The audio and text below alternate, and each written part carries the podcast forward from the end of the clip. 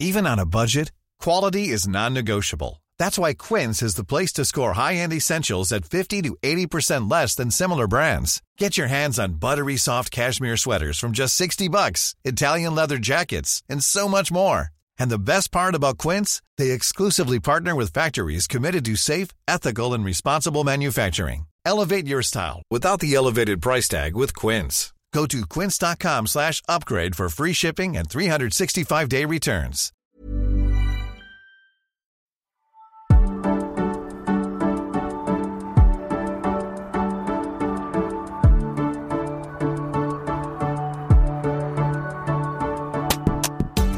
Welcome back to A Baby Got Batch, uh, the podcast. Uh, I'm Brett, And I'm Camila. and we're we're so glad you're you're back. Hey there. Hi. And listen, Camila, I'm glad that you're here considering you're in the middle of like chaos. You're packing stuff and just probably losing sleep with all because there's nothing in life more stressful, I feel like, than one breakups and then two moving. They're pretty much on par with each other as far as like how much turmoil they cause me personally anyway. Yeah, I'm feeling attacked. Um No, yeah, it's been pretty a lot. I so usually before we start recording, Brett and I will do like five, ten minutes of catching up and warming up and and stuff. And I showed him via Zoom video chat, I showed him what my bedroom looks like right now, and it's absolute chaos. There's like shoes and clothes just like everywhere. Truly everywhere. And it's it's frightening to say the Yeah, a least. little bit. But listen, you're here because you're committed to the cause and I appreciate you for it. Thanks. Um, and also on that note, welcome back, Brett. Welcome back to Brooklyn. I know. I'm excited to be back, even though it's a real tiny apartment as of right now. But then I'm moving in two weeks too. So look at us just moving Just stuff. We're just so in sync. We just get each other. Look at this. So in sync, I leave Brooklyn a week after you return. so yeah, look at us. Just we're just avoiding each other. Yeah, okay. You're, you're that's fair point. Very fair point. But I think you inspired me. You know, you were you were moving. I'm like, you know what? I got to be like Camila. That's that's really what's got to happen here. The good thing is that I'll be back, and then we can reunite at the park, just like last summer. we're hopefully um yeah we just got a little bit more to get through and then we can get back to park hangs and everything will be good Yeah. so i have a note from last week when we did that call out for if people had stories or clips we you know, we didn't get a clip but we do have a story of someone around kissing with their eyes open Ooh. do we want to hear it also camila hasn't even heard this yet because i literally got this 15 minutes before we started recording Oh so my it just was God. destiny destiny Exciting. all right. So this is from uh, Abry, and I think it's Abry Shep. And she says, um, when my husband and I were dating, he would have his eyes open constantly when we were kissing. One time I opened my eyes, probably because I had the feeling that I was being watched and felt so weird that his were open. Come to find out that whenever he would be kissing, he'd keep his eyes open for his parents. When I caught him, we were in his parents' basement on the couch, and he would position himself just right to watch the stairs for them coming down and interrupting. So, you know, maybe Matt James is keeping his eye out for Chris Harrison, his father figure of the show, or, you know, his mom. She was there week one. You never know. So I think we have some uh, insight. Maybe Uh, that's it. I, there's I have so many. Well, one at least it's there's a reason, you know. Again, not to shame it. Like we said, we were we also do it occasionally. Um, We're on board. We're going to become uh, uh, open-eyed uh, kissing stands over here. Um, no, not not I'm gonna me, go full maybe Brett. reversal. I'm gonna be on board. No, just just you know, gonna shout out anybody who ever goes on a date with me. I'm just gonna be like eyes wide open. That's that's what you're signing up for. Well, good good luck with that. Anyway, I'm just trying to like really tank my own dating life. um so i some some questions that come to mind. It's like one how how old are you guys? You know like have you been is this like a high school sweetheart situation or like a you know just living at home for a little bit after college to save money? Like what what is a situation that you're so scared of your parents catching you that you're like conditioned to keep your eyes open? And then one that's one. And then two like in my mind, if you're like you could hear them coming down the stairs, maybe you know, or like the door is closed and you hear them opening the door. I don't know. Yeah. Well, maybe you're just like so in the moment that you don't trust your other senses, right? Where, you know, you're just uh, so present that you got to just make sure your eyes are open in the, in just the field of vision. Otherwise, you're, you busted. That's very funny. Kind of sounds like driving, where it's like sometimes you're driving and yeah, you're watching the road and you're paying attention to the road, but then you get from point A to B and you're like, wow, I was really zoned It's out like, I don't remember that any whole of that. time. Yep. It's like we're somehow here. Yeah. but exactly. it's like I know that I stopped at every stop sign and I waited till the light turned green to go. Like I know I yielded for pedestrians. Like I know I did these things, and yet, and yet, and yet. Well, thank you so much, Abry, uh, for your DM. Guys, DM us. We like it. yeah. DM, see, this is proof that we, we one, read your DMs. Yeah. and we appreciate them. We appreciate you. Uh, there, we even got some like some other messages talking about some of the conversations we had around um, Matt's mom and other things that were up in the episode. And and uh, yeah, just uh, it's always really great to see. And keep doing it. Yeah, emails too. We got a really lovely email about our Sarah discussion. You know, we we read them, so We do. feel free to we send do. them. And then we might feature if you're if you send us a little gem, we might uh feature it on the pod. That's fun. Yeah. Do you have an embarrassing story about your husband kissing with eyes open? Send it to us to be featured on the pod. Woo! Well, with that, do we want to uh, get into this episode? Yeah, let's do it. First, of course, we have the new the new staple of the series, clearly the cold open. Um, and it's of Anna and Victoria, and Anna saying that one of the new girls is an escort. Um, we've kind of been seeing this in promos already, so it wasn't that surprising of a cold open. But I will say, like the level of contempt for the word escort throughout this whole this whole episode was really kind of cringy, honestly, kind of hard to Yeah. watch. Yeah, I Um, agree. Yeah, with people listening back home, as you have probably guessed, you know, I'm very feminist and very lefty and all that good stuff. And so I'm definitely pro sex industry and anti slut shaming and sex shaming and, and all that good stuff. So the, there's a lot to unpack there. I mean, we will get to it. We will get to it. Um, but for now, that is the cold open. And then we get to the morning of the next group date, the one that, you know, Sarah's supposed to be on, but she didn't because she self eliminated. Um, Group date in quotes. yeah. Is that even what this is? This is just like a, a gathering of randomness. I don't even know if this is a date. Yeah. So the women talk for a little bit. Katie and Victoria have it out a little bit. We're we decided, um, kind of like last week, we're gonna skip this part for now. We're going to come back to it, but we figured it would make more sense to kind of lump that in with everything else. And so first we're going to talk about this this group date. Quote question, Question mark? This group, Question mark? group Whatever date? it was. Um, we're remembering that last week we never had the group date card read to us. You know, Sarah came to hear it and they we just never heard it. Yeah. Um, and apparently they didn't have a date. Just straight to the as Matt calls it, the after party. Yeah, these women got so conned. Also, I say these women because I don't even know who's on it. I know we saw like a pan of some people in the room, but I only caught a few faces. I think I was trying to interpret what was happening, make sure I didn't just, again, have like a driving moment where somehow five minutes had passed and like, oh, I'm here, but I don't remember anything that just happened in the last Right. five minutes. Basically, the exact same thing happened here. And uh, yeah, I don't know what this is like really messing with my sense of time. I don't need Yeah. this. I will say, I'm pretty sure they had a regular date, right? So, like some sort of fun, silly day portion, but they very Yeah. obviously cut it for time. Like, it was obviously a little boring or not that inventive or whatever.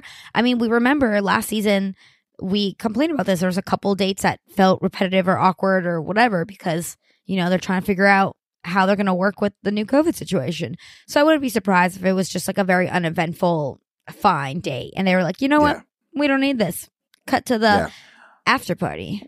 Well, what I was trying to remember too was like the timeline of events, right? Where Sarah went home because I think she went home kind of like morning midday, right? Because that's when the the uh, car- the card clearly was read in the morning. I'm trying to now. I feel like a Mhm. conspiracy theorist mapping everything out. It's like card was read in the morning. Sarah came down and then was really upset because uh, th- everything with the women, and then went upstairs. Katie, uh, like you know, talked and was was amazing, and then Sarah went to bed m- and then went home. So that's probably like midday at that point, right? So is that the same day?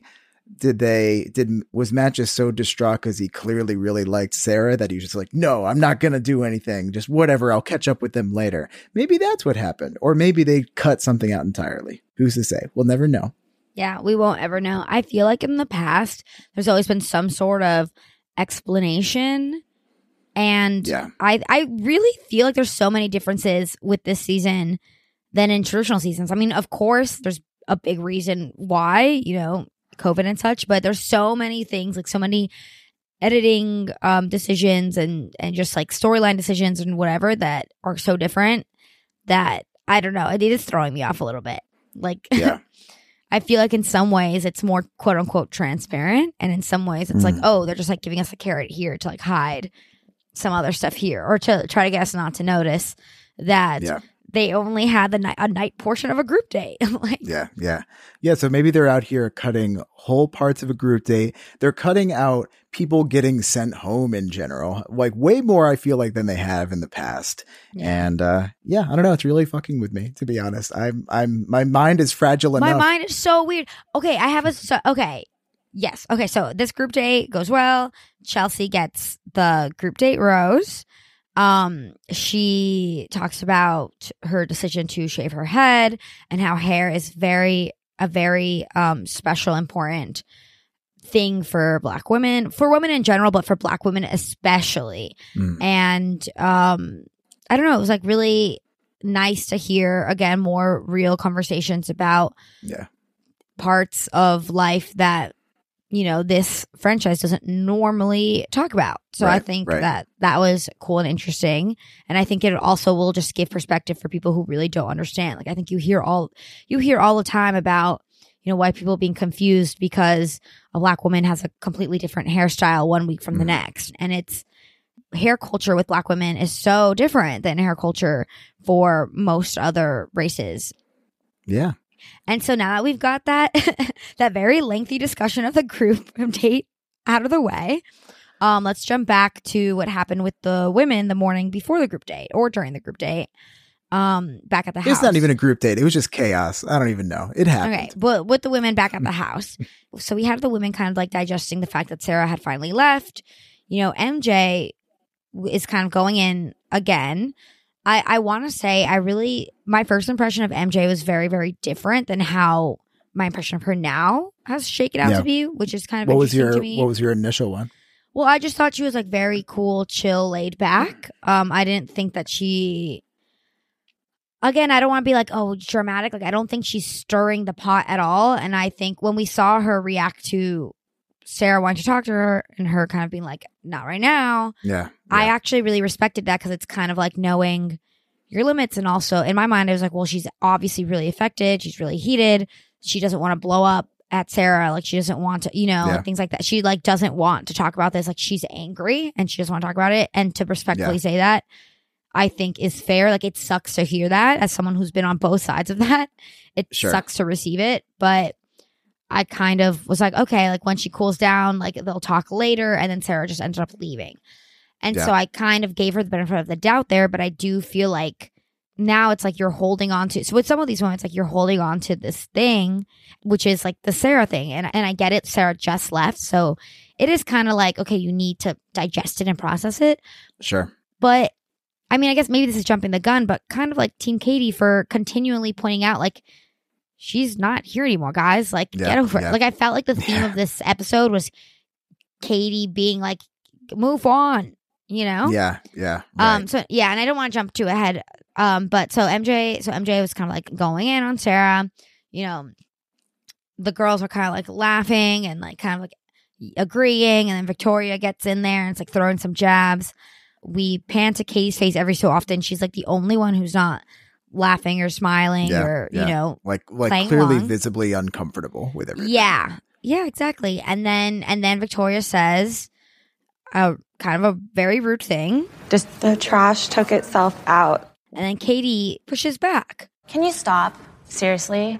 She's gone. There's no point to keep talking about her or saying negative things. No, I won't stop, Katie. I'll do whatever the f- I want. Okay, well, you can keep being toxic and rude about it. I'm not she's, toxic. She's just not here. What's the point? Oh my God, shut up, Kitty. Literally.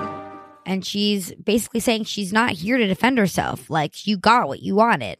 Let her go. Let it go. Yeah. And then, yeah. And then Victoria, of course, pushes back. They have a little kerfuffle. Whatever. Um, Good use of kerfuffle.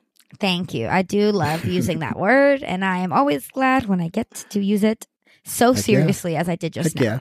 yeah. Hell yeah.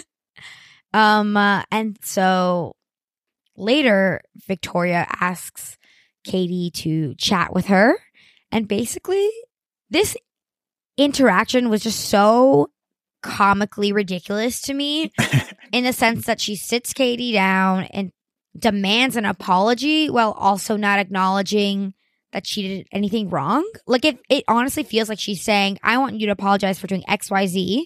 Katie's basically saying, Well, you did ZYX, right? Very similar. And she's like, No, I was expressing myself. Like I like it's okay. It's basically it's okay when I do it, but not okay Yeah. when you do it to me.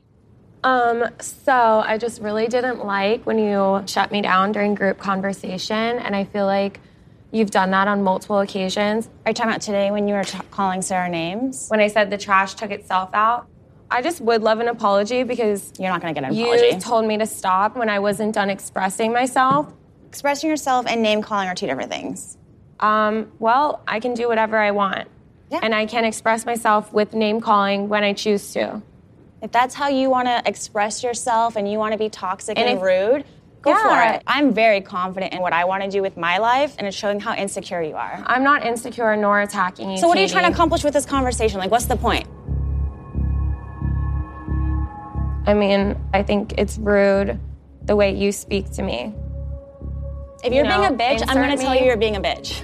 Um, I'm Always. not being a bitch. Okay? I think you are a bitch, and I speak my mind.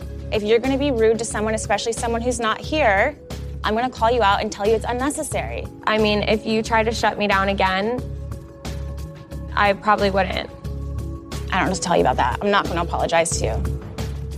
Yeah. It's like, and it was the way she said it with full sincerity for me. It wasn't like, you know, I'd like an apology because you made me sad earlier. It was like, I'd like an apology for when I said that Sarah was trash that needed to be taken out. And, uh, you know, you like pushed back on me. You know what this like reminds me of when I was watching it is, well, we've gotten into a whole bunch of like, oh, cries of free speech lately, you know, like just in the world. And it reminds me of people who are so glued to just like saying that, screaming that at uh, the drop of a hat, but then they don't fully unpack. It's like, yeah, like, you know, you have freedom of speech, but then that's not like freedom of consequences, right? Right. not freedom of like, you can't prevent someone else being like, well, yeah, that speech that you just said is like horseshit and dumb, and I don't like it. You can't stop that part. That also Yeah. comes with the territory.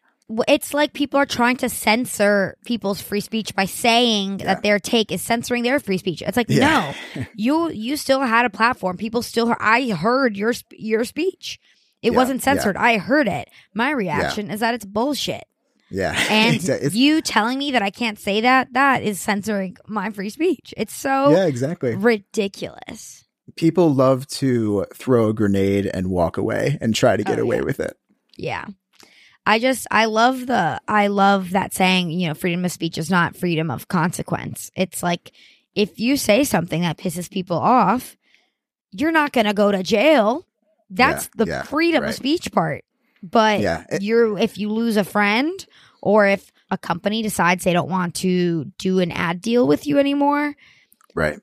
you still have your platform. No one's shutting that your Instagram hasn't been shut down. And also if Instagram wants to shut down your your platform, it's a private company. They can do that. Yeah. You know? Like Right, start right. a blog, you know, whatever. Yeah. Like anyway. So Yeah. it's just crazy to me. Well, this whole thing goes hand in hand with like, I'm entitled to my opinion, which is basically what Victoria's saying too. It's like, yeah, and I'm entitled to say that your opinion is so bad and awful and I don't like you anymore because of it. Yeah. Comes with the territory. Yeah. I mean, I know that Katie's been your favorite since the beginning, and I and I liked her night one. You know, like I thought it was bold and and whatever, and I Yeah. thought she was funny and carefree. But I didn't really like. To me, Katie's the only one who freaking goes to therapy. You know what I mean? Like she's Yeah. like the Oh, only person who feels who feels like like a whole person on this show, Yeah. or who's still on this show. You know, Yeah. Yeah. she is of course successful and beautiful and whatever but mature and is able to uh, is able to process her emotions healthily and is able to like see Yeah. the bigger picture and is able to see when when like expressing valid emotions turns into hurting other people and like separate those Yeah. things so i'm really glad that we get to see Katie more like this because also I have been worried that she's just going to go home every rose ceremony because yeah. she's had like no time with Matt. No offense Yeah. to Katie, I guess, but like it do- I don't see her winning. Like I don't see Yeah. that connection with Katie and Matt that exists between you know Matt and Bri or Matt and Abigail. You know, like I Yeah. don't see her winning, but I think that she is by far the least toxic women in the entire cast, and I'm Yeah. really excited that we're getting a spotlight on that too. Yeah. Have we even seen Katie and Matt kiss? I don't think we have. I don't even think not to have. say not to say that they have because maybe they did and they didn't show it or whatever. But we, I don't think we've seen it. I but also, why it. wouldn't they show it? That's the sort of thing that you Yeah. just always show. Yeah, I mean, well, I. I mean, that's coming like five minutes after I just went on a mini rant about how the show is a lot different and they're editing a lot different than before. So maybe you're right, but I feel like Yeah. we would have seen that. Yeah. One thing that I wanted your take on because I think Mhm. it was it was uh, interesting because I saw people reacting to it. Is what do you think of Katie like calling Victoria a bitch like during this exchange? So I actually did have a reaction to that, and it's like I think that there was a little bit more probably in this conversation that was cut out. Obviously, they're gonna you know shorten these conversations and get like the most meat out of it, but to me it feels like you know katie was calm calm calm calm calm. And then sometimes you're just and she still was calm when she said that. But you know victoria is a master like escalator. Yeah. an ins- instigator and escalator. So i feel like she was just like egging her more and more. And i objectively i think victoria is being a bitch so like Yeah, I think she kind of probably like egged her on more and more, and to the point where Katie's like, I've been trying to spell it out for you every which way. She basically said to Victoria what we're saying now, which is like, you, if that's the way you want to live your life, like that's totally fine. Like I'm allowed to have my opinion too. Like you think you deserve an apology, fine. I don't think you do, you know, like that sort of thing. yeah, yeah, So, so I feel like she was just kind of like tired and she was just kind of like, look, you want me to apologize because you were being a bitch. Like you're being a bitch and I'm Yeah. going to call you out for being a bitch. And Yeah. so that's my take on it. I was like, I think Victoria deserved it. She didn't, but I don't even like using the word deserved it. I just think it was warrant. I just think it was merited. Like I don't think, yeah. Right. and then Victoria immediately was like, well, you're a bitch. So like, what's the, you know, what's, Yeah, no, sure. I think my, my because I was like all over the place in my head, but one, I agree, like it was very merited. And uh, I also think someone like Victoria is, you know, maybe hopefully she's going to therapy already. I, I hope she, you know, she does after the show because it's probably going to be uh, needed. Um, but she's just someone who if you're trying to use patient and calm language, we've seen where that goes, right? So unfortunately, sometimes you have to like meet people where they are. So I think this was a moment where Katie, in order to get her message across, was like, listen, you know, and uh I also think too, and you can obviously uh you know speak on this more intelligently than I can, but there's something that I've noticed just with friends of mine who are women where if they dare like critique another woman or call another woman out, they get kind of labeled as like a woman hater or like they're not supporting other women or something like that. It's like, no, like women are allowed to hold other women accountable. And this is like an example of that. And, you know, maybe, you know, I wouldn't have said that, but also like I think it was merited. So like, yeah. go for it, you know? So I was all over the place, but that's kind of where I landed. Yeah. I, I have a, several things I want to say about this. So one thing is that you said, um, you know, meeting people where they are, and I, I definitely agree with that. But also, I feel like it was working. Like I feel like Victoria was getting frustrated that Katie was not buying into the game that Victoria was trying to play with her, you know? Yeah. And it was similar to Marylynn in the sense that Marylynn is trying to like diffuse the situation, but I think it's different than her because Marylynn was, it was like obviously affecting her and she was trying so hard to fix the situation. Yeah. And Victoria didn't give two shits about fixing the situation. She wanted this drama to occur and she wanted Marylynn gone and she was getting what she Yeah. wanted. And so with Katie, Katie was not like playing into that the way that Marylynn accidentally did. So Yeah. Katie was just like, bro, this is what how I feel. You feel that way? Cool. Leave me alone. You know? Yeah. Yeah. So I liked that. And I feel like Victoria was getting frustrated by that. And it kind of reminds me of um like Trevor Noah from The Daily Show. He's said something like this about how like when you're arguing with someone who, you know, you don't agree with, but like their argument doesn't really make sense, just repeat the same question over and over again because they'll always try to like straw man mm. themselves out of it, you know? And it's like, no, no, no. But and if you don't let them take you for a ride with their straw man arguments, like they just get like so flustered and break down.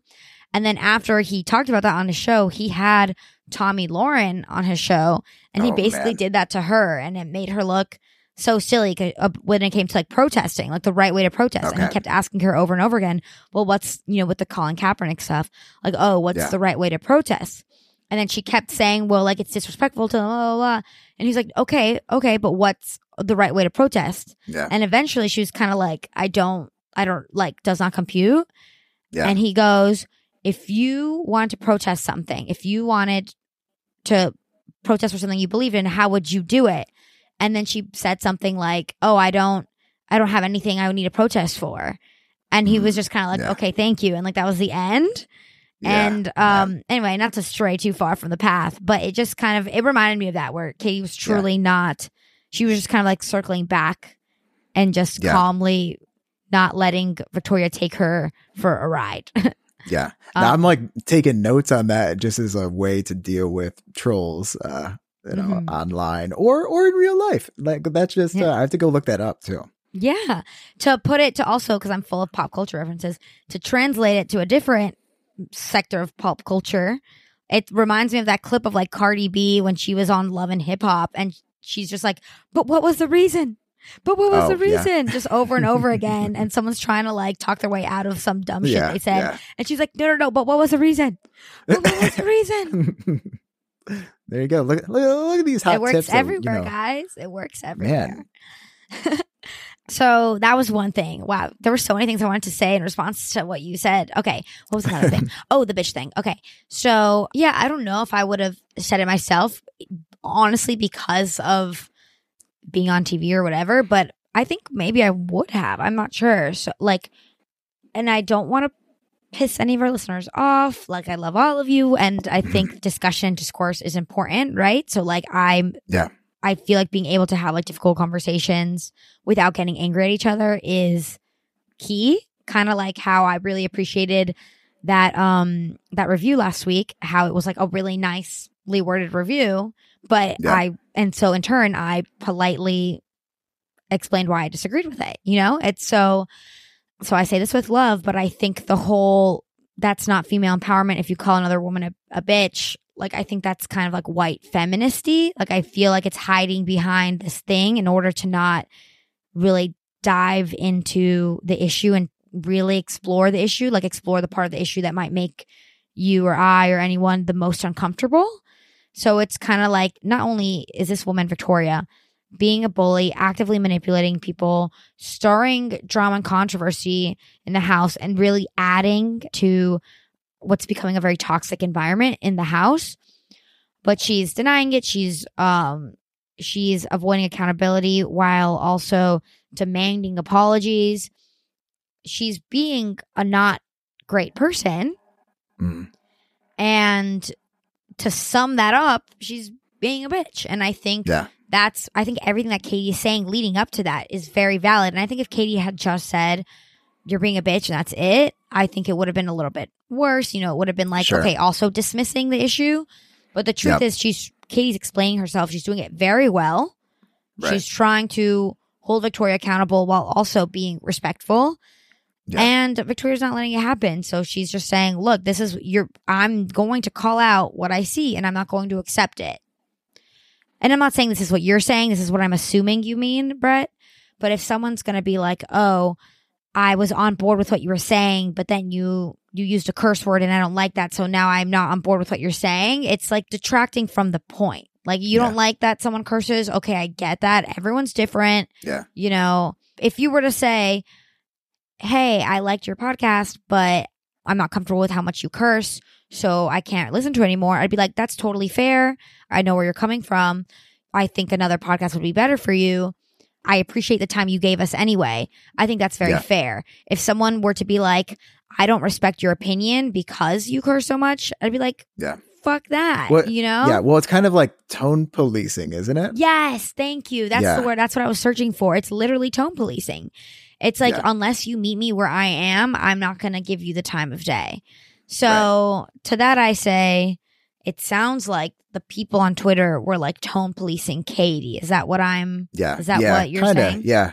Yeah. Yeah. Well, to that I say, Katie was right. Stop tone policing, Katie. Katie, you're doing amazing. You're doing, doing amazing, amazing, sweetie. sweetie. There you go. So yeah, after the Katie Victoria debacle, uh, we get some a little sizzle reel of, of sorts of uh, a few of the other women talking with with Matt. Nothing like super notable. The other women are kind of like moving on, except for Victoria, of course, because that's very on brand. Uh, and then all of a sudden, Victoria's in a conversation with Matt, and she's clearly feeling insecure. And then Chris Harrison decides to show up and pull Matt aside, and it's like, oh, what's what's going on? Dun dun dun. And that leads us to the dreaded moment we've all been teased for weeks now. We get, we're getting the new women in the house, and uh, you know, I've talked about how I'm like, oh, why are we doing this? Like, not again. You know, I thought that we had left this with Claire slash Tasha's season. That it made a little bit more sense because you wanted new guys for Tasha, just so it wasn't Mhm. completely just here, take this cast that I that I had. Uh, That I handpicked for now. someone else. Yeah, exactly. Um, so, but here it just like doesn't make sense. The only real rationale is Chris Harrison saying, Matt, there's just so many people who applied for you. And he takes that with like, he, he, uh, his face like doesn't react to that. He's just like, yeah, yeah, of course. Yeah. You know, obviously. Um, but yeah, we get five new women. So I will say I was not into this move in theory, but I also do like that the majority of them are BIPOC. So that's like I still don't love the move, but I do like based off of our first impression, some of the women that we have here. So the five new women, there's five of them. We have Brittany, Michelle, Ryan, Kimberly, and Catalina. So obviously we didn't get a ton, but Camila, who are some of your uh, your first impressions here? Your your favorites? Um, I didn't really. Uh, this okay. So as I've said, I'm not gonna beat you guys over the head with it because I've said this many a time.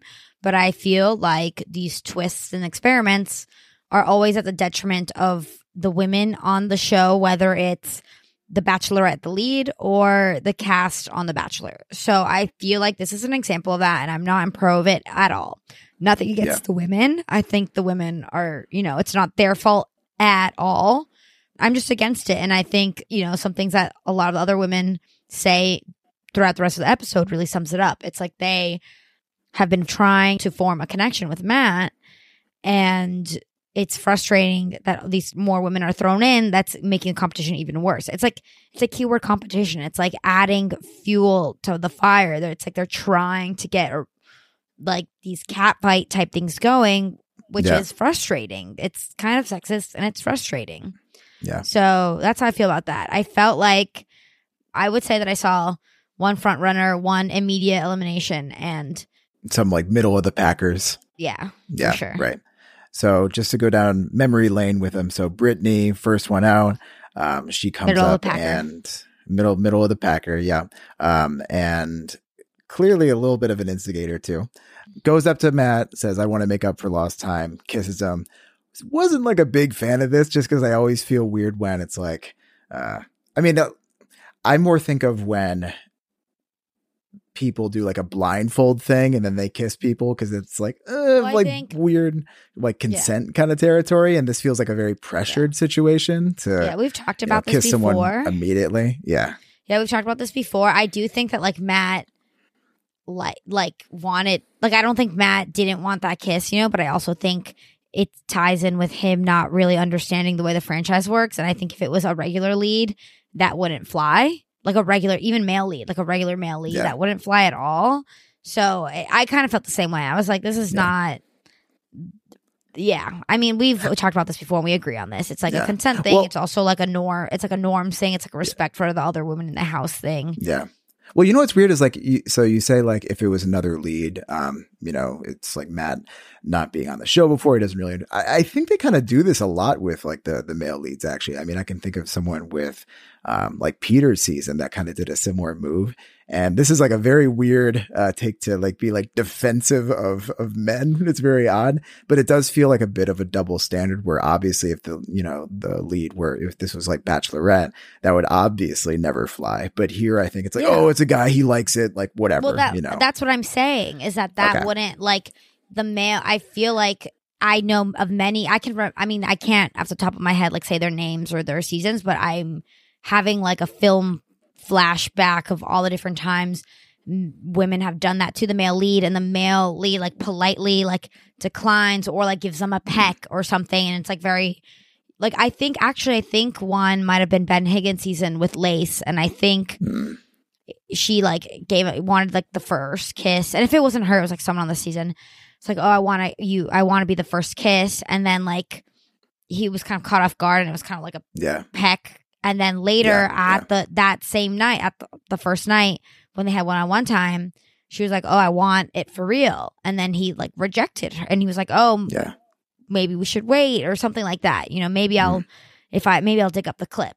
But it Mm-hmm. yeah, just yeah, and that is a sort of thing that I had seen before. And either the women go home pretty soon, and the or and either like the man kind of just like takes it and like politely takes it and then kind of like backs away a little bit, or straight up like rejects it. But yeah, I think it's a double standard in that like the it the men would never be allowed to do that to the women to the bachelorette for sure. But that's because of the stereotypes of like men, you know, of like slut shaming women and like yeah, right, right. men being allowed to like kiss whoever they want and that Yeah, they want right. that.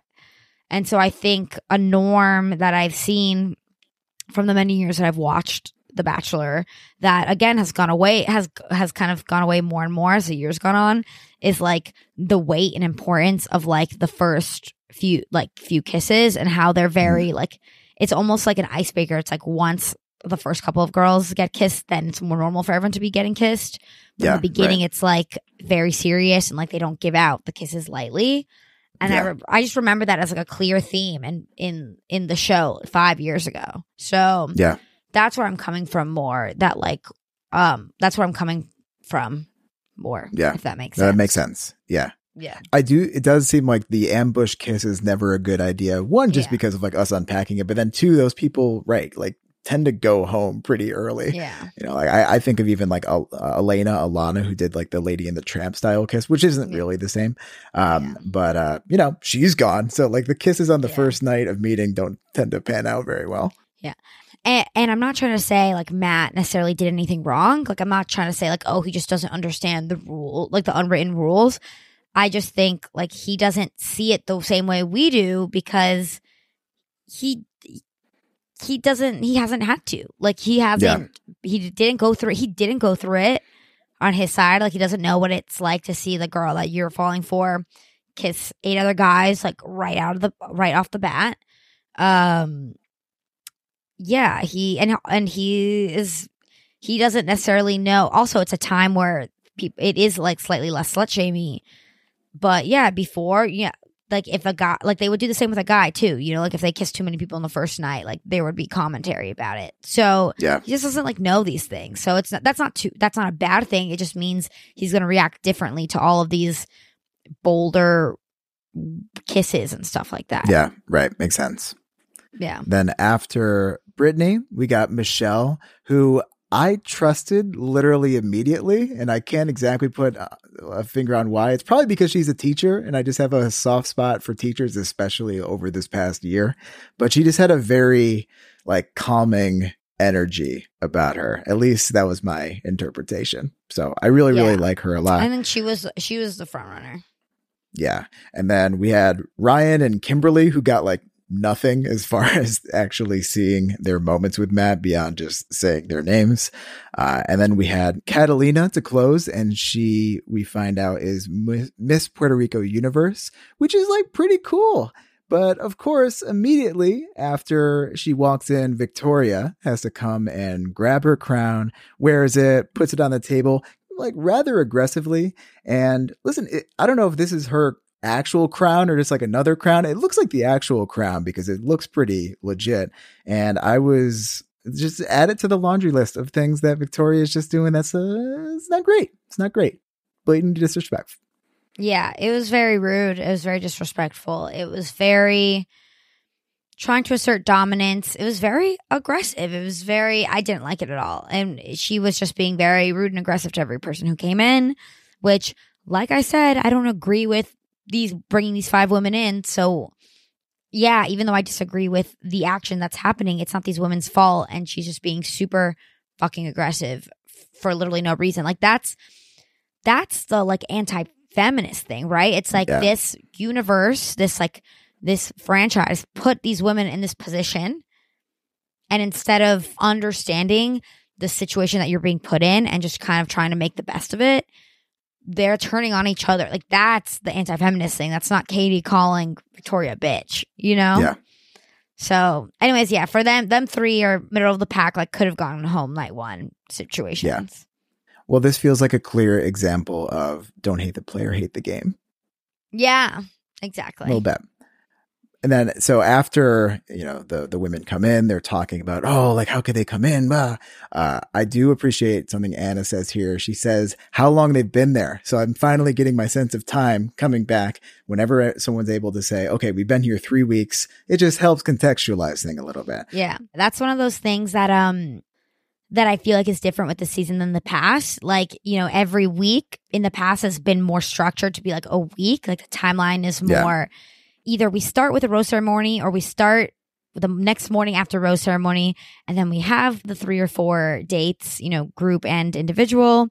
And then we have some drama and then we have a cocktail party. And then we end with the rose ceremony or we're about to start the rose ceremony. And it's very like you know this is week one week two week three week four with the la- these past two seasons we've been seeing that that is obviously not exactly how they're cutting it and structuring it which makes sense but also is hella confusing for us Yeah. it's kind of like how in the last season there would be group dates with the same five people on the group dates in the across the episode and it was so confusing and it's like oh well because there's a rose ceremony in the middle so it kind of reset but then we didn't it Yeah. doesn't reset for us so Yeah. so that definitely it is it was nice to to hear that i think at some point in the last episode they said it's been 3 weeks so how i'm seeing it is that m- like the second half of this episode is like in the fourth week territory Yeah. if that makes Yeah. sense Oh yeah, no, just it just really helps like gather me. Uh, Yeah. But then yeah, Anna immediately loses what she gained by uh, you know helping me get my time straight by uh, saying that she you know recognizes Brittany from Chicago, and we start going into this uh, rabbit hole a little bit, or we see the the sneak preview of where this goes later in the episode, and then we go into the rose ceremony. And so I had many, many qualms about this rose ceremony. Um mainly because someone at some point made some comment about the roses and about the new girls. This isn't a small thing. This is five new girls with no new roses added. I just want There's clearly new roses. Like they literally Yeah. only 3 people went home. Like there was literally like there was very much obviously new roses. Like if you were if anything it helped your odds. Yeah, like and right. you know like it helped your odds of staying it was just very very wild to me not even that if they felt that way because maybe they didn't know that there were new roses but the fact that the story editors even aired that was crazy Yeah. to me because it's like well you know that there are new roses are you trying to trick us the good people of bachelor nation you're trying to trick us into mm-hmm. thinking that like that the stakes are that the their chances are so much slimmer when really Yeah. only three people went home. yeah, right. I didn't even catch that. Yeah, there's more women there now than at the start of the rose ceremony, Brett. There's Yeah. like nine. There's like nineteen or twenty women. Yeah. there We're just gonna like slowly add two. started. Yeah. Well, and also, listen, we know that Heather's coming at some point based off the preview, so they're just going to keep doing it. We're just going to have like two more women next week. It's just going to be a trick. It's yeah, a I have a feeling though that Heather's not gonna like last more than an episode. I don't know. yeah. Yeah. Guess we'll see. Yeah. But you know what? It's something I noticed when these roses were getting handed out. So Kayla, Kaylee, and Kimberly did not. Um, what I noticed with who got a rose is I like a good amount of the people who are left. Yeah, I mean, I think we see when it tends to. I mean, I'll agree. Like, I like a lot of the women who are left, and I think that's a good thing. And I, and obviously, like, they're we're still early. I mean, there's still nearly 20 women, so of course they're still gonna need like a villain or two around. Um, which is why, even though I really hate that Victoria's still there, I get it. I don't. Yeah. nec- I don't think Right. she's slipping under the radar at all in any way. Like, it feels very Sure. clear that Matt is not does not have any intention on picking her. Um, Right. but I will say, like, I feel like when it gets to like, you know, a final seven to 10 situation, it usually is like maybe there's a villain left still, but it's usually all people that I really, really like. There'll be still clear front runners and other people who I'm like, okay, you're probably not going to win this, but I still like you. And I think that's when it's my favorite time to watch. Like I love night one and I really love the middle when I know everyone who's left and who's on my screen, but I still have more time with them. You know, it's not like I'm Yeah, just getting to right. know them and they all leave. Yeah. And I feel like it's starting to get to that point, which I really like. Yeah, yeah. Mhm. Uh, but then we have the uh, the morning after we have a new group date. And what did we think of the date card this week? It's Let's Fall in Love. Still trap. Like the pun is obviously fall, like autumn. Well, not obviously. In Yeah. retrospect, Yeah, the yeah, pun is obviously like autumn, but it's kind of annoying because it is autumn all the time this season. You Yeah, know, it's right. not like we're jumping around from. It's uh, not like they're tra. You know, like maybe if it was a regular season where they're traveling around to tropical places in September or whenever this is or October, sure, fine. But yeah. I guess since this theme was the the theme of this group date was hyper fall theme, I'm like fine. But when they first read that that date card, I was like, someone better be going off a cliff, otherwise I'm going to be really upset. That's what I was waiting for. Exactly. Yeah. Not that you're right. Like the, the date was very appropriate for the fall pun, but I feel like usually that's the sort of thing that's like, let's bungee jump or jump out of an airplane or like do some weird scaling a building thing. Yeah, right. Mhm. I guess there's not like a ton of skyscrapers around uh, Nema colon. No, Nemacolin is the, the, the I just I just panicked when I was saying it. I had to remember. I don't remember at all how to say it. I think I'm still going to say it wrong. I'm so sorry, Nemacolin. I heard Nemacolin. uh, this is later in the episode, but Serena P says Nemacolin, so it's not just us who don't know how to say it. She says Nemacolin, and I don't think she's right. anyway, So we go on this date. Something that becomes a theme for the rest of this episode is kind of separating the new girls from the quote unquote OGs. Um, and so there's four new girls left, and three out of those four are on this group date. I also felt like when they were reading out this group date that it was a very carefully chosen group of women, and I feel the same, you know, with the with the next group date that came on Yeah, later in right. the episode I can see that. but it was like the front runners, Bri Abigail, the new women, uh, Brittany Ryan, Catalina, and then some pot stirrers, Anna Victoria, and then some other, you know, and then other women who, of course, we we are still getting to know, Mari and Maggie. But Yeah. I thought that that was key: the front runners, the pot stirrers, and the new girls. And I was like, this is about to be interesting. Ben Higgins is hosting the state. I love that at, at top he's like, "Oh, it's been a while, but I was the Ever catch yourself eating the same flavorless dinner three days in a row? Dreaming of something better? Well, HelloFresh is your guilt free dream come true, baby. It's me, Keke Palmer. Let's wake up those taste buds with hot, juicy pecan crusted chicken or garlic butter shrimp scampi. Mm. Hello Fresh. Stop dreaming of all the delicious possibilities and dig in at HelloFresh.com. Let's get this dinner party started.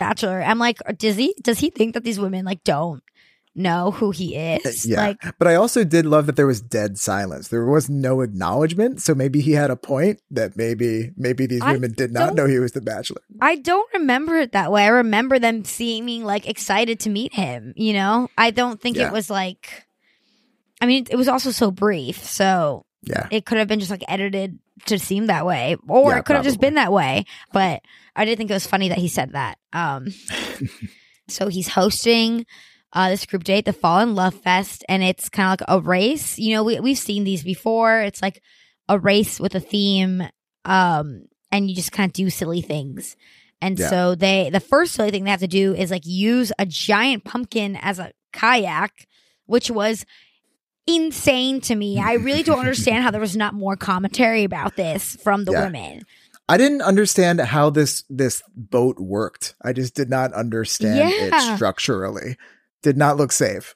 Yeah, I mean it was obviously hollowed out. Like all the guts are taken out, it's cleaned out, Yeah. so that's how it how it's able to float, but like like where what did they do with all the pumpkin guts? Like did they throw it out? Like did they make pies specifically from this and like sell them as like bachelor pumpkin pies? Like or is that a fall activity that happens a lot? In that case, it's not a waste of a giant pumpkin.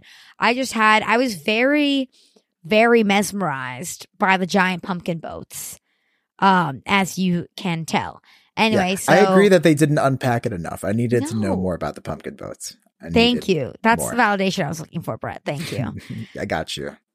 Um, so you know the women are struggling in the pumpkin boat.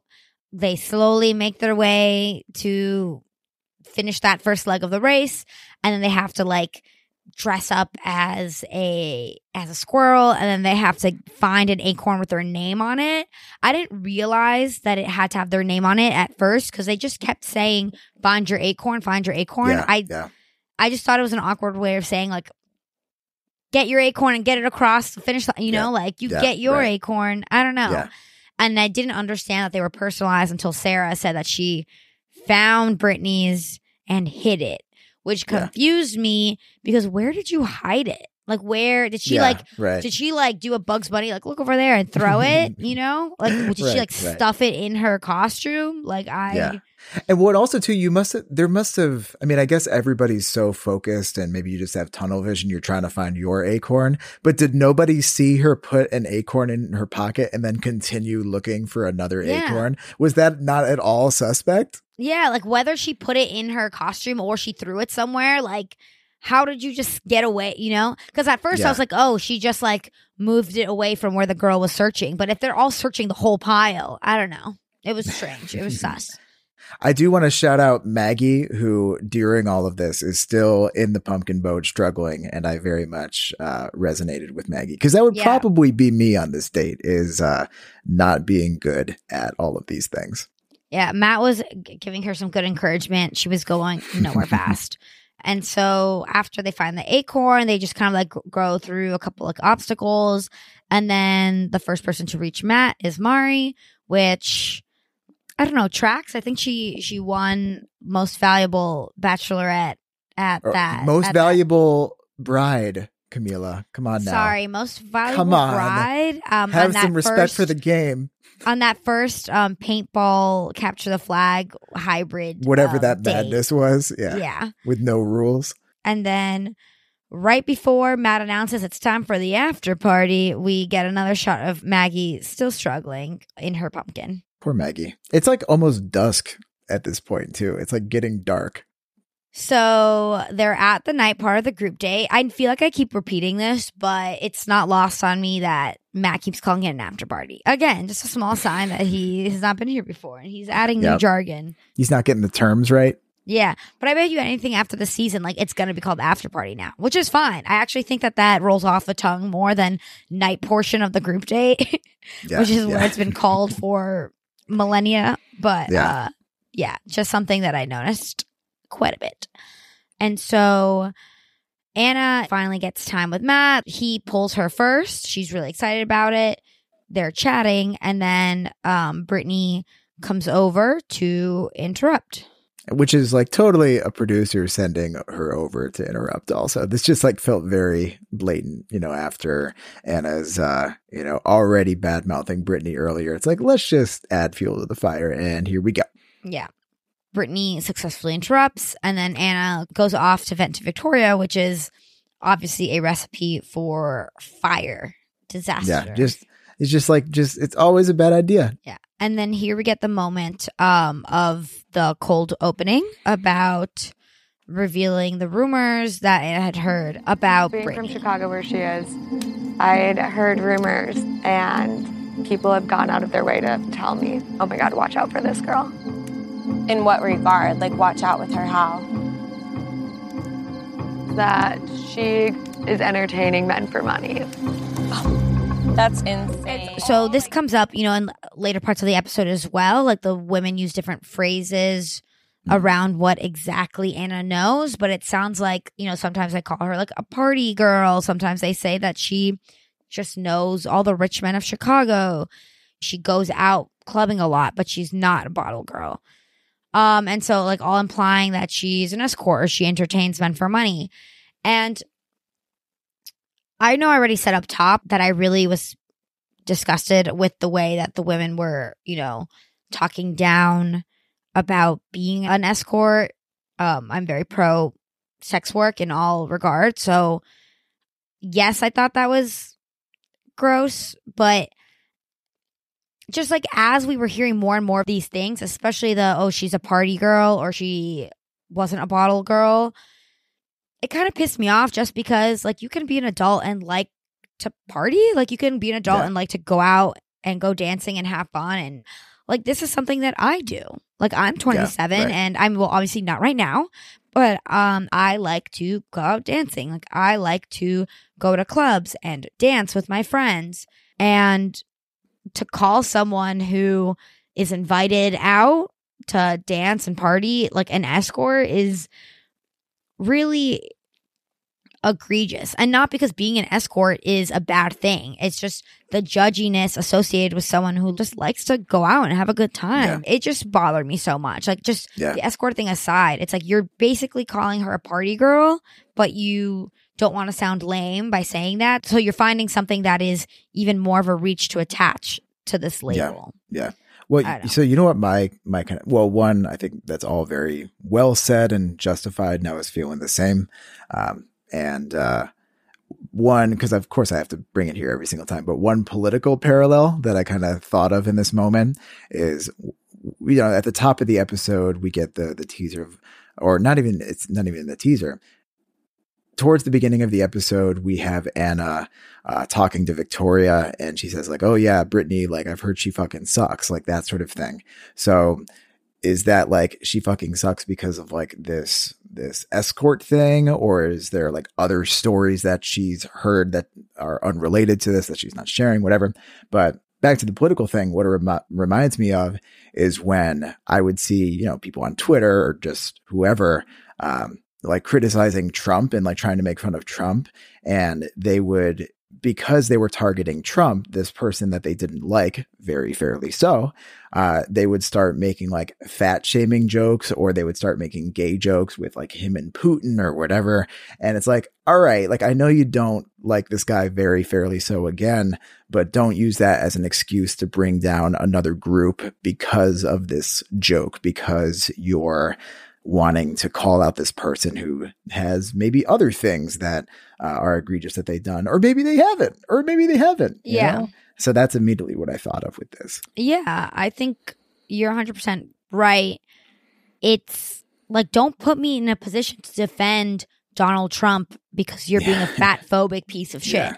Like, I Yeah, don't right. want to defend Donald Trump, and I'm actually getting mad at you because you're putting me in a position to say, like, hey, you're being an asshole for calling Trump ugly and fat. It's like, don't Yeah, right. like there's so many things you can call him. You can call him a lying asshole, a cheater, rapist, you know, like you can Yeah.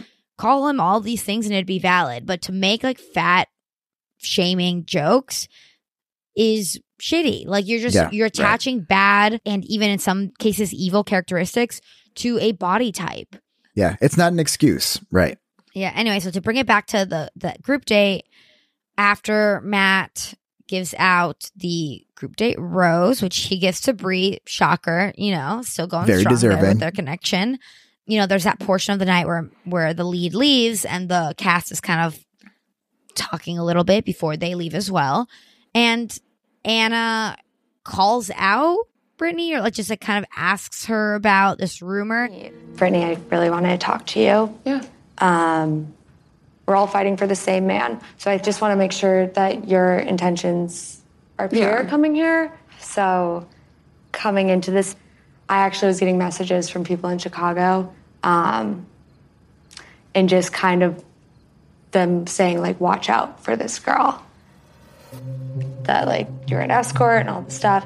Wait, you were telling people in the house that? I think that's an awful thing to say about someone, and I want to apologize.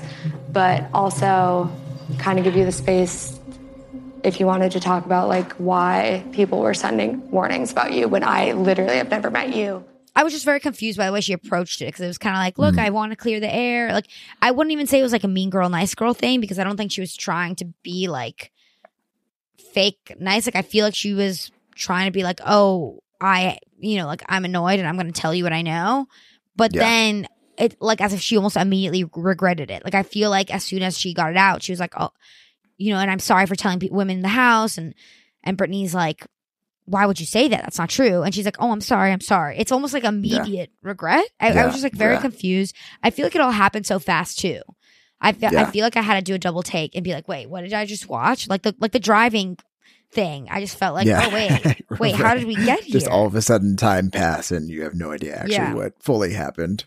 Yeah, Uh, I did appreciate Ryan like coming to um, Brittany's defense a little bit. I'm forgetting exactly what she said, but especially considering Ryan's new here, and if I were in Ryan's position, I would, I don't know, probably be a little apprehensive to immediately jump into the fray. Um, but you know, I commend her doing that. It, it wasn't publicly though, I should say. It was like in in the moment, so maybe I can't actually fully give credit. yeah. That whole group date without Matt interaction moment, which is very weird and uncomfortable. I just feel like everyone's like against me right now. I'm like, I know you guys don't care at all, but it's really hard. Okay, then get out the house. What is happening here? Yeah. Are you sorry or not? Do you feel like you made a mistake or not? Do you feel like you're right and this girl is lying or not? Yeah, right. It was all over the place. Yeah, I'm very confused with where the reality in the situation is. And that, I feel like that's not something I ever feel when I watch a show. I feel like I it's pretty cut and dry. Like you can see the contestants like individual realities and, and it's like, oh, they really believe this thing, but that's just objectively not what's happening. This is Right. one of the few times where I'm like, I am very confused all over the place. Yeah. But let's see. On a more positive note, do we want to jump into Michelle's one on one, which I'm very Yeah. excited for? Let's do it. So, this one I was really excited for because I just really like Michelle. Immediate, I know we don't really know that much about her, uh, especially before I had watched this date. I knew basically nothing, just that she was a teacher and she had a warm energy. That's really what it was a warm energy. Um, but she has a date card that's let's make up for lost time. Which did they just like steal that from Brittany's line, Brittany's entrance? Like, what are they? What are these lazy date card writers doing? I'm telling you, they fired or promoted the person who had been doing them for the last few seasons, and this person with the new responsibility is just treading water. They're just trying to get the date card out any which way they can. If that means stealing a line from Brittany, they're gonna fucking do it. Yeah. Um, but that being said, they have a little scavenger hunt date in store, which, like, again, not related to Let's Make Up for Lost Time at all. So, once again, a zero out of 10. But even though the day card's not good, the date, in my opinion, is very good. This is very much like my brand of a date, pretty much the whole way through. A little adventurous thing with the zip line to start, and then they go and pop balloons for little date questions to ask each other, which is extremely my shit. And I do that on dates. There's actually this book that I that I uh, have. It's like a thousand one book of questions or something along those lines. And I have been known to on first or second dates just like have it on my little phone, on my little Kindle app, and I'm like, let's just go back and forth. That's I could do that shit for so long. So I really appreciated that moment. Uh, and then they have a little. Um, oh, one of the questions is how many children do they both want? And they both want three, so that's very cute. And just this this whole date's just cute. And then they finish off with a hot air balloon. Ah, it's great. It's great across the board. Did you have any thoughts on this date? Yeah, I mean, yeah, I agree. I would have also loved this as a first date. Like, I think that the hot air balloon was great. Like, I've always, always, always wanted to go on a hot air balloon, Same, like so badly, like so, so, so badly. And I've never- Especially in the fall, like the perfect time to do it. Ugh. yeah. Ugh. I'm I know. jealous. So that's something that's it's literally like on my bucket list. Like I would just, and Yeah. not that it's super unattainable. It just is Yeah. something that I kind of thought I'd do by now. So I definitely, to me, that was, and I love zip lining. So for me, I'm like, okay, it was a great start of the day and a great end to the the Yeah. date. I haven't Um, ziplined either. Like both of those things I really want to do, and yet Yeah, I highly recommend it. It's very fun. Um, but yeah, so the date's good, but then, you know, nothing like super notable during the day. But then we go into the night portion. They're getting to know each other a little bit more. And Matt asks Michelle a little bit more about getting into education and then teaching during, during a pandemic, which again, I have a major soft spot for teachers this year. I immediately kind of thought of there was, I don't know if you ever saw this TikTok, but there was a TikTok of a teacher uh, multiple teachers, but one in particular was like Mackenzie Adams, where she was, uh, this was again like six months ago or something like that, where she was teaching, I think it was a kindergarten class, and she was just super animated and she was trying to like teach her kids numbers and all that. And TikTok went viral. And then she was actually in Biden's, uh, and, you know, and Biden Harris, uh, that inaugural concert last Wednesday. And I was like, hell yeah, Mackenzie, look at you go. Nice. So anyway, that's a tangent, but, but no. So then Michelle talks about how she just has a big passion for what she does and she loves that she gets to make an impact on people. And then, yeah, she talks about uh, teaching during a pandemic and how difficult that is. And then also how difficult it is uh, with, um, George Floyd when when everything was going on this past summer and talking about that with her kids where and a lot of her kids were also students of color and it's a tough conversation to have and it obviously affects not only her but her children as well. So I thought that was cool to uh yeah, have that brought up here. What did what did you uh what did you think? I mean, I felt like, okay, do I think it's objectively cool that it was mentioned? Like, I always like when important issues are mentioned, but I guess I disagree with you because I felt like it wasn't, it, I feel like it wasn't mentioned. I feel like it was Mm.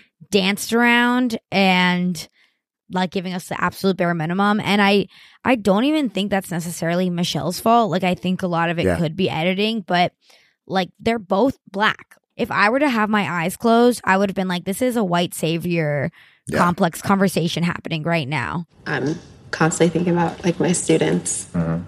and what kind of year it is with the pandemic and everything at George Floyd in Minnesota this past spring. That was very close to home, and so it's been a, a really difficult year for my students, especially my students of color, and wanting to make sure that I can be there for them. And my eyes were open. So I was just kind of confused as to why the phrase Black Lives Matter was not surfaced Yeah, once. right. We only ever saw her refer to George Floyd and, and like hard times that were happening in relation to her students, you know, as if it Yeah.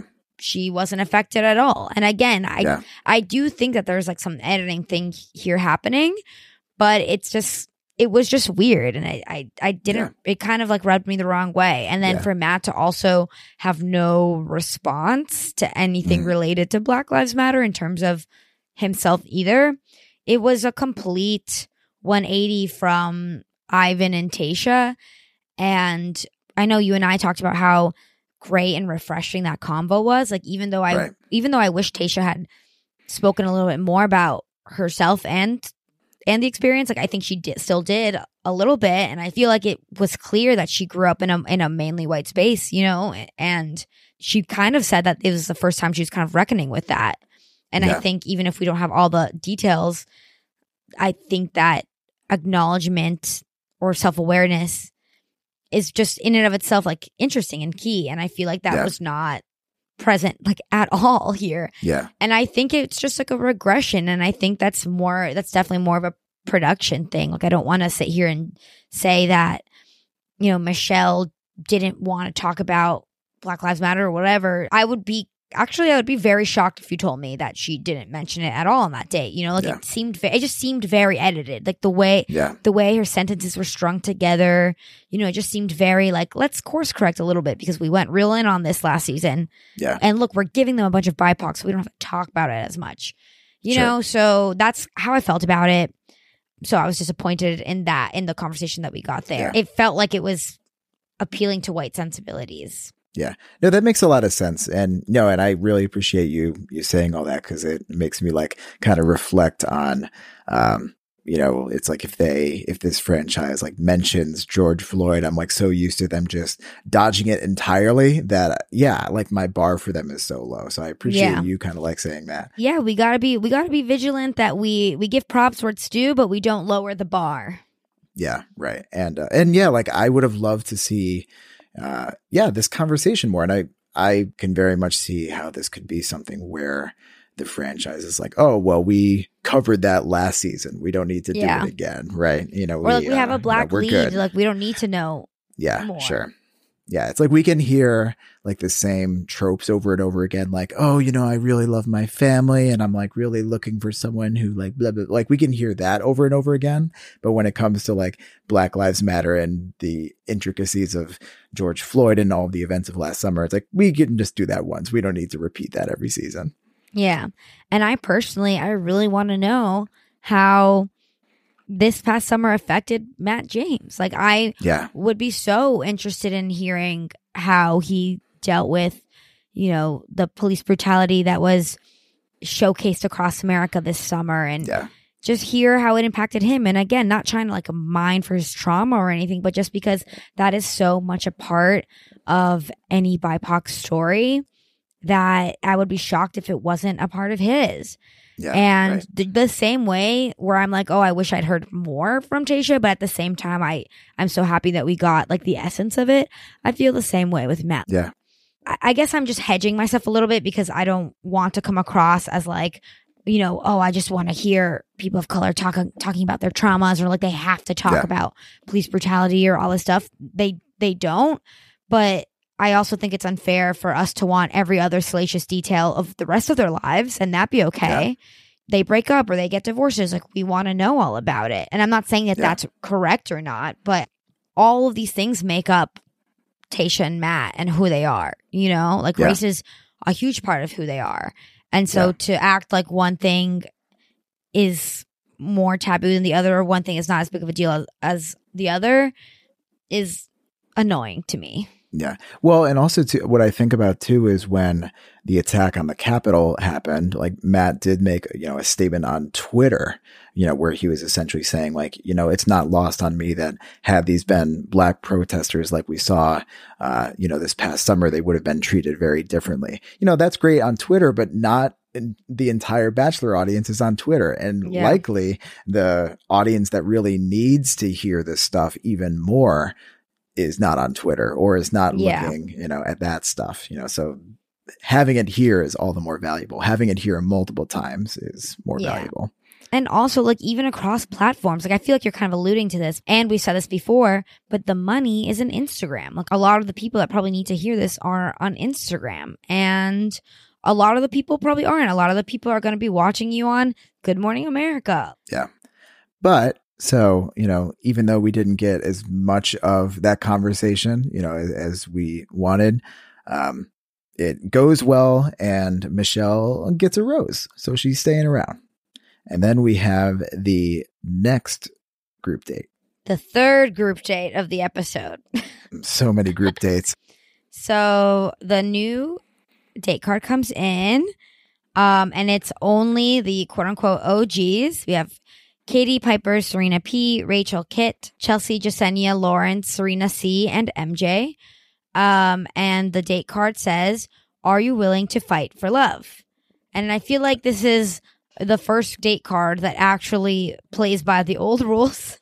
yeah, it's at least it's not incredibly vague, but also no, I mean it's fine. It's fine again. You don't think that it plays by the old rules? Like uh, it just doesn't it doesn't really do it for me. I don't know what I'm expecting at this point. I think I'm just like yeah, so I, disappointed Brett, with I don't all know of them. what. I feel like you're being like warped by this by this like maybe feud with this date card writer, but I feel like this one is pretty standard, very vague, but definitely alludes straight on to the main activity, which is fighting. fine. I can see. I'll I'll give him a break here. Thank you, thank you. Um, they meet Matt in the in the foliage, the woodery. They The see woodery? him like the Is that- woodery. Is that a I word? The it. woodery. I, it is now. Uh, and they see him. He's like beating up one of those uh boxing boxing bags, bags, boxing Uh, bags, punching bags, punching bags. punching bags, punching bags. And Matt introduces a woman to a very successful fighter. Um, and she proceeds to tell the women that they are going to be fighting each other for their group date, some nice old boxing. And she proceeds to show them some moves. So then we fast forward to, you know, the boxing ring. The other women who are not on the date are, of course, in the audience because where else are they going to get their live audience from? and leading up to the fight, there's a lot of joking about how it's a good thing that there were no new girls on this on this date because it would be a whole different type of date. Um, which again, as I mentioned earlier, I feel like it was very carefully chosen, the women on this date. Yeah. It's like Yeah. we want to lay the seeds for drama without actually having people beat the shit out of each other. Like I feel Right. like that was very deliberate. Yeah. Um, and so we see the fights. I'm a little confused slash maybe torn here because I feel like as the fights go on, everyone's like, "Oh my god, oh my god, oh my god, it's so aggressive." Like it, yeah, it's boxing. Like that's the way it looks. this is like the standard trope where like the producers plan a very violent date and then when it starts going off the rails a bit it's like oh my god i i could not foresee this being But I didn't thing even think it went off the rails. Like I felt like Yeah, it looked like normal. Like if it wasn't for that commentary, I would have been like, "Oh, these women like are picked it up pretty well. Like picked Yeah, it up pretty yeah. quick. At least the wins who won their matches, you know? Like obviously some people were more on the defensive, right but I genuinely was like, "Oh, they're pretty good at boxing. Like they Yeah, picked it up yeah. pretty easily." Like it's like i think it it, could have gotten off the rails if you know again like the the non og's were there or you know if you had like katie fighting victoria but everybody who fought Yeah. each other like didn't have like a thing so it was Yeah, just exactly. boxing yeah Exactly. It's just boxing. right Anyway, so it's time for the after party. Rachel gets the validation she needs. She doesn't say this straight up, but it kind of sounds like she's saying, like, yeah, I was mad about there being new girls. And then I talked to him and then I remembered that I like him and he likes me. So now I'm good. Which, you know, that is kind of like the definition of like working through something. Whether or not she was really mean or vicious or whatever, I can't super remember. Like, obviously, certain people had spotlights that other people didn't have but it seems like she's on the right track in terms of like moving forward and not really Yeah. that down to give these new women all of her like energy anymore. Right. Well, one thing I like where she says here is she says like, you know, if it's meant to be in the end, it, you know, doesn't really matter if there's five new women. And it reminded me of what Katie said to Sarah, you know, last week where it's like, do I love that, you know, you're getting all of this time? No, but I ultimately realized that Matt has to explore his connection with you, and I wouldn't want it to be um, a situation where that wasn't fully explored, and you know, then Yeah. the connection that she shared with him isn't, uh, you know, quite as valid or doesn't, uh, you know, it, there's always like this what if, you know, you want to explore things. So, reminded me of that. Yeah. And so then we're kind of taken to a portion of the group date where Matt's not around. Um, we find out later he's doing like confessional type stuff outside. But the women of the group date are just all talking together and they're just talking about, you know, like how much they love each other and how much they hate the new girls and like just really going in on Brittany and Catalina and Katie is just looking so uncomfortable, just Yeah, like the beginning of the more. episode Yeah. all the women are talking shit and then katie kind of calls them out on it. I feel like I get it, we're entitled to our feelings, but at the end of the day, they live with us. And I would hate to be on their side of this. And so the continuous like digs, at some point, we gotta kind of get over it and welcome them into the house a little bit. Yeah, I totally, I know what you mean. I just love us, that's all. I really do. It's all the varsity squad here tonight, and I really appreciate that. One of the women is kind of like, "You're right, you're right," you know, but still, like they're also like laughing and giggling, Yeah. and Katie's just kind of she's had it, and you know Yeah. she tells the confessional like this is not this is becoming a toxic environment. They I can only do so much, and she decides to take this to Matt. We see her do that. We see Katie going outside and finding Matt with his producers and interrupting them and letting him know what exactly is going on. Hi. Sorry, I don't want to make this like part of your night, but it would probably be a good time to know, address some of the bullying that's kind of been happening in the house. And it's, it's hard for me to keep trying to stand up for these women when we have this like mob mentality. Right. The house just needs to be better. It's just a toxic environment. And there's some pretty bad rumors that are starting about the new girls that literally could ruin their lives. Not even exaggerating. So I just figured tomorrow everyone's together in one room.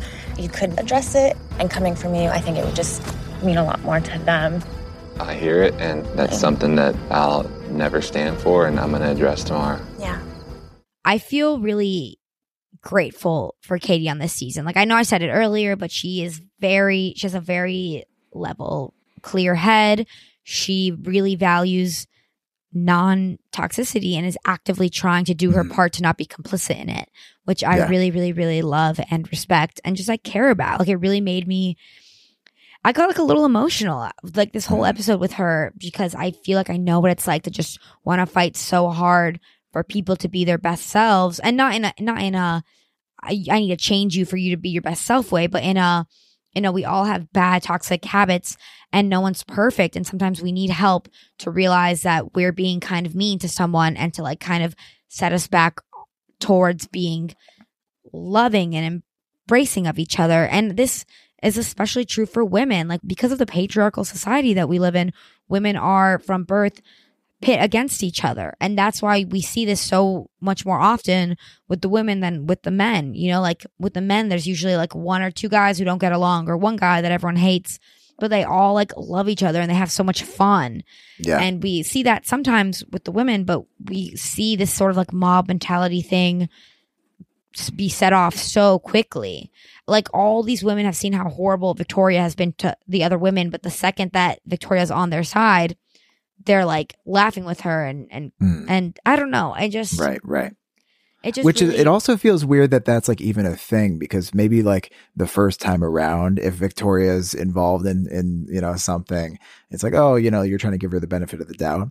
But then, you know, it's, it's like as soon as you can kind of sense that Victoria's egging you on or is like really trying to amp up the situation, that should feel like a red flag, uh, stop sign at that point. So I'm surprised we're still seeing it. But yeah, no, like with Katie. Well, I'm not surprised. It's very it's not I'm not surprised at all. It's very, you know, people like Victoria are good at manipulating people and a lot Yeah, of women fair. unfortunately have been conditioned and raised to you know, it's dog eat dog world. Like it's it, it Mean Girls was a mega hit for a reason. Like I'm not surprised. I'm just really sad that that's still the world that a lot of women live in, oftentimes unknowingly, unconsciously. And Katie is trying so hard to break the cycle, is trying so hard to rid the house of toxicity, and she's only one person. And it's Right. also not her responsibility either. It's like we all have personal responsibilities to not be complicit and to not, you know, egg these things on. But if the whole house is doing something and they're not listening to you, you're only one person. And I love that she took it to Matt because she said it point blank. She said, they're going to listen to him over me. Um, and he reassures her that he is going to do something about this. And I'm really excited to hear what he says to the group during the next episode. Yeah. Well, I feel for Katie here for two reasons. One, because exactly everything you said, where she's really the lone person here who's trying to sort of um, diffuse all of the other women who are really feeding into this this engine and being manipulated by like Victoria or you know just this whole mob mentality thing that's clearly still going on. But then I also feel for her because of what we said earlier on in the episode where this is how she's being forced to spend her time because nobody else is doing it. Like she's going to Matt, she's using the time, you know, quote unquote, that she has with him to address the other women. And it's not in like a shitty way, right? But it's like, you know, like this could be used where, uh, you know, as an opportunity for Katie and Matt to connect, but she's not getting that as much because she's like being peacekeeper. So I feel bad for her in that respect. Um, and one thing also I want to know for when Katie went to talk to Matt, she brought up the bullying and that there was even a rumor that spread through the house that had the potential to, you know, ruin someone's life. And I just, I guess like, and, and I just want to say, I don't think Katie did anything wrong. I just feel like the framing of that alongside, you know, a whole episode's worth of people just like really, really talking down at the idea of someone being an escort or the idea of someone, you know, or con- or conflating someone taking advantage of men for being an escort also because escorts do not take advantage of men. I want to be very Yeah. clear, you know? Right. So I know I kind of I kind of like picked this subject up and put it back down like throughout the episode, but I'm just feeling very defensive of escorts here. Like it's a job, you know, sex work is work. And these women should not be shamed for making a living for themselves and for finding a career that they want to pursue. And yeah, I'm just going to reiterate that I think it's fucked up how it's kind of used as like the scandalous um, insult. But I also want to acknowledge with how Katie said this could ruin her life that I, I guess I'm just sad that we're still in a place where being called an escort could ruin your life, whether it's true Yeah. or not. I guess Right. that, you know, like just to take it a step more removed, it's like, yeah, objectively it could. Like I'm, Mhm. you know, I'm not mad at Katie for saying that because it is objectively true in many Right. parts of this country and in the world that could ruin your life. People will think of you differently as we're seeing right Mhm. now. And that just makes me sad because no one should be judged based on what they choose to do with their time and how they choose to make their living as long as no one's getting hurt. And so um yeah, I guess that's I guess that's just a note I wanted to make that I'm I'm a little sad that that it's just a reminder of the reality that we're still living in. You know, sometimes we have blinders when we live in certain places like hello, how often do I have to say that I live in Brooklyn? You know, it's like I definitely live in a reality that maybe accepts that more than certain other realities. So, um yeah, hopefully one day we can get to a place where this quote unquote accusation slash rumor won't quote unquote ruin someone's life. Yeah, big time agree. And very well said, Camila. Aw, thanks. Gotcha. We're we're at the end of the episode there, but one of the things that I noticed with the teaser coming up was, you know, we get the drama with uh, the women being confronted by Matt about the drama in the house, but then we also get another therapist moment from Katie. I feel like you're deflecting. I don't give a anymore. You have to own up to things that you've done. She just she Katie's clearly gone to therapy, and we respect it. clearly. Everyone go to therapy. Please. These I feel like these teasers are doing so much work. I feel like they're so good every week. And I am just extremely excited to see like the mean girl thing fall. I think there's a really good chance Victoria goes home.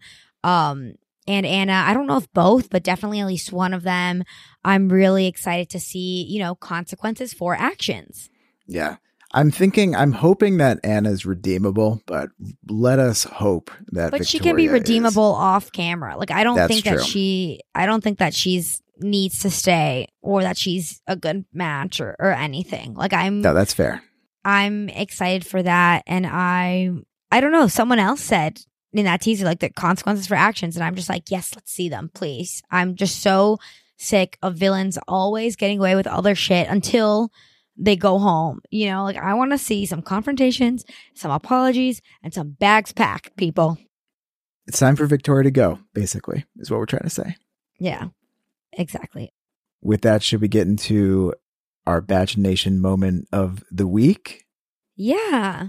So, our Bach Nation moment this week Slash also last week, it's just been a saga over the past couple weeks, is of course Claire and Dale. Uh, they have decided to end their relationship. And obviously, there's rumors been going around for a while. I was personally hoping for the best for these two. And I don't know. I just knew that like Bachelor Nation was going to be especially harsh, probably especially on Claire. Uh, you know, if this didn't work out. So now it's like, ugh, it's just, it's just a little tough, but I can't say that I'm also surprised. Um, but yeah, last week we were even just gonna like talk about the rumors a little bit for the pod. We were just gonna, you know, think like, oh, where there's smoke, there's fire. I don't know. And then what do you know? They do it right when we're about to release the episode and we had to cut it. So that's how Yeah. quickly this changes. Yeah, right after we recorded, it went from speculation to confirmed, you know, separation. So, so we got that. just to go over the timeline. So it was Tuesday where we got like an e news article that like they were talking about the breakup. And then we got the confirmation from Dale and, well, actually Dale, uh, just later on that day. But then what was interesting is later on, Claire ended up saying that the quote unquote joint statement wasn't actually a joint statement. And she was sort of implying that she didn't know this was coming, or I don't really. She kind of danced around the point a little bit, but you know, she said, The truth is, I'm crushed. I really wanted to make this work, blah, blah, blah. And that was, that was pretty brutal too. You know, I'm, I do feel for Dale with this relationship in general because I do think he was under immense pressure to make it happen. And he really just had, um, you know, I don't think he was ready for like this engagement. And that's completely, you know, analyzing from the outside. But it was essentially like, all right, you have to propose to Claire. Otherwise, the show's just going to end. It was just very, very much like pressured into that situation, I think, when he maybe wasn't ready. And, uh, yeah, so I, I feel for him there that he was just dealt like a bad hand in that regard. But if he did also blindside Claire here, then that's incredibly not cool. But I don't even really know what to believe because Dale then uh, Monday, you know, said that he didn't blindside her. He would never make a decision or say something like this without consulting her. So I don't know what to believe anymore. And I'm so tired from this saga. Yeah, it's very convoluted. A lot has happened. I feel like the main moment that I remember catching was like some TMZ, you know, reporter catching Dale coming out of a grocery store, and the reporter was just like, "Oh, do you want to be the next bouncer or whatever, or are you, you know?" And Dale's just like, "I'm not there yet. I'm not there yet." Like, to, kind of being Yeah. like, "I'm it's too soon. I'm still heartbroken," and then like it coming out that it was like staged or something, like he knew the reporter or something. I don't know. Not like 100% Mm. staged, but just kind of like prearranged to be, Yeah. you know. There's something looked a little murky there. Yeah. Which like TMZ does that, and, and it's like that's how like paparazzi has worked for a long time, right? Like paparazzi has a history of having a symbiotic relationship with with celebrities, even though sometimes they can become toxic. You know, a la Britney Spears, that was obviously not cool. But yeah, I don't know what to think. Like, I don't, I don't think that means that his statements were not genuine, but it is kind of like, okay, but you knew this person, so why is he acting like Yeah. like you guys don't know each other? Like that's just kind of like the sketchy right. part. Right. Something just seems a little fishy with all of these different details. Yeah. So then what's the what's your next Bachelor Nation moment of the week? So, did you happen to see the whole thing with Victoria that happened this week or last week? Um no.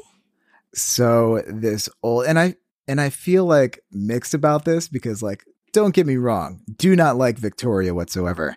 But actually a mugshot was released of her from t- 2012, so she was 20. And it was from uh she I guess stole makeup from a Publix. Yeah, there's Where shopping is a pleasure? I know, I know. How could they do this to Publix? How could she do this? Wait. So she was just shoplifting makeup from Publix? Yeah, so she got charged with uh, petty larceny. Oh my god. You know I don't like Victoria and I freaking love Publix. So any situation where Publix is victorious over Victoria, I need to be aware of. I didn't even make that correlation between you and Publix. Like I just Oh completely over my head. but of course you would appreciate the story even more with that. Because like I've never been to a Publix. I've heard Oh so my many good god, things. an I know, absolute know. displeasure. I know. It's like I mean, Publix is like my Wegmans, and you know Wegmans too. I love But, uh, Wegmans. um, Wegmans is great too. So for those who don't know, Publix is a grocery store in in Florida. I think maybe also Georgia. I don't know Yeah, it's like where else in the quote unquote South it is. Yeah. But as we all know, I grew up in Miami, Florida, aka grew up going to Publix every week. And I just need to give a shout out to Pub Subs. Those are Publix subs. The best one is a chicken tender sub. It is one of the best sandwiches that exists out there. You're welcome, folks. Go get it immediately. I know that's going to be one of the first things I eat when I go home next week. Thank you and good night. Now I'm hungry. I haven't I haven't eaten enough today, and it's really making me hungry. But so what what I'm kind of like thinking with this is like one, it kind of tracks like for Victoria. Like I wasn't super surprised by this. But that being said, as much as I don't like Victoria, I do like feel bad when like something from 2012 is dug up. And you know, I mean, she's an adult. She was like 20. Uh, but I guess my preference is like holding her accountable for what she's currently doing, and especially on the show, than like kind of digging back into the archives of like an old mugshot. But I don't know. I'm conflicted, I guess. I do hear that. I feel like judging people for mistakes of their past, you know, 20, even though you're an adult at 20, it is very young still. And we all, Yeah. we're still making mistakes and we're still learning.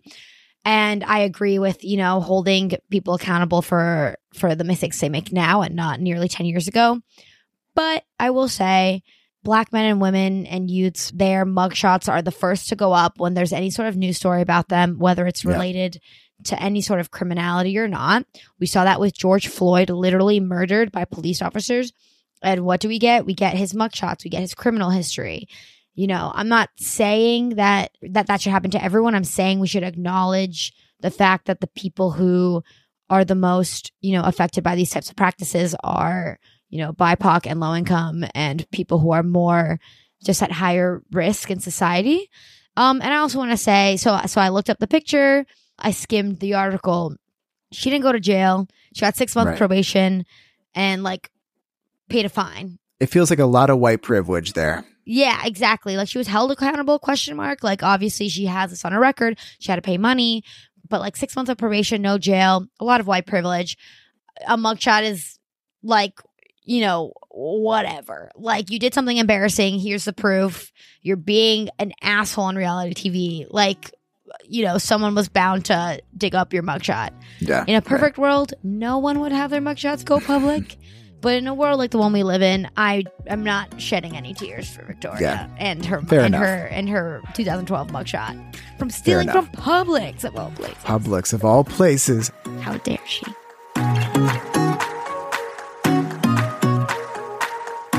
And with that, that's another episode of A Baby Got Batch. This episode was produced by us, Camila Salazar and Brett Vergara. Have any questions, comments, opinions, haikus, love letters, date cards, stories for us? Just just let us know. Email them all to babygotbatchpod at gmail.com or DM us. And please, please, please don't forget to rate and review us on Apple Podcasts. Five stars if you're feeling generous. Please and thank you. And listen, if you're not following us yet, go do it. We're Baby Got Batch Pod on both Twitter and uh, the Gram.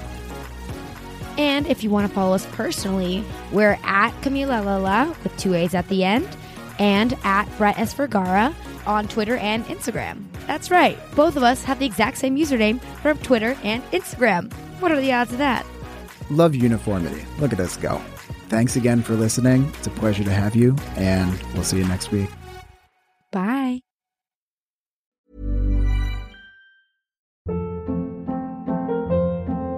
Hold up. What was that? Boring. No flavor. That was as bad as those leftovers you ate all week. Keke Palmer here, and it's time to say hello to something fresh and guilt-free. Hello Fresh. Jazz up dinner with pecan-crusted chicken or garlic butter shrimp scampi. Now that's music to my mouth. Hello Fresh. Let's get this dinner party started. Discover all the delicious possibilities at hellofresh.com.